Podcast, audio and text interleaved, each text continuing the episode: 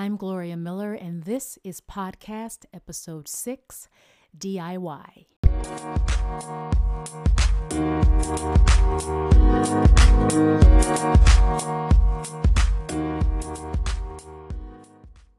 This past Halloween weekend, I attended a 3-day music conference in London. When I first signed up for the conference, I was so excited because I know I have a lot to learn about the new music business, especially since it's been a minute since I've released my own music, 10 years in fact. As I got closer to the event, I was feeling less enthusiastic about going because as an older person in a young person's game, I wasn't sure there would be any information that would apply to me. On the first day, I arrived at the conference around 4 p.m., and when I saw the other attendees, I immediately regretted being there. I felt 100 years old in the middle of all that glorious youth and hunger. I could smell the desperation to be seen and heard by anyone perceived to be in a position of influence. I was both terrified and invigorated by this environment, and strangely, felt outside of my comfort zone. I was jealous of the youth swirling around me and wished I had the type of burning desire that I could see in the eyes of my fellow attendees.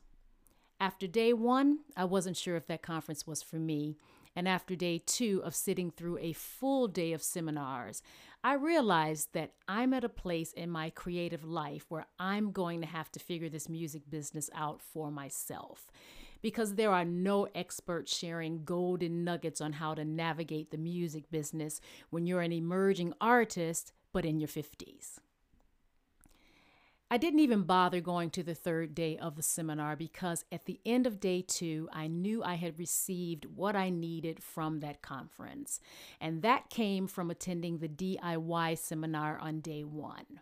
That seminar had the most impact, and the panel shared information that felt applicable to where I am in my journey. My current music is a bit experimental, with one foot in today's music and the other in yesterday's music.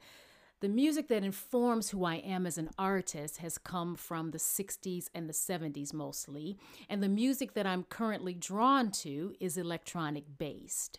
So I'm pairing the music I love, old school soul, funk, and jazz, with new school electronic loops and trying to find my place in the broad spectrum of today's music. Being a DIY artist gives me the freedom to create without the worry of fitting into any mold, to experiment with different genres and approaches without the concern of being commercial, to speak directly to my fan base in a real and honest way. Now, almost a month later, and after taking a bit of a step back to evaluate where I am and where I want to be, I'm confident to stay in the game. But I'll have to play it by my own rules and set my own benchmark for success. To learn more about me and my music, go to GloriaMiller.co.uk.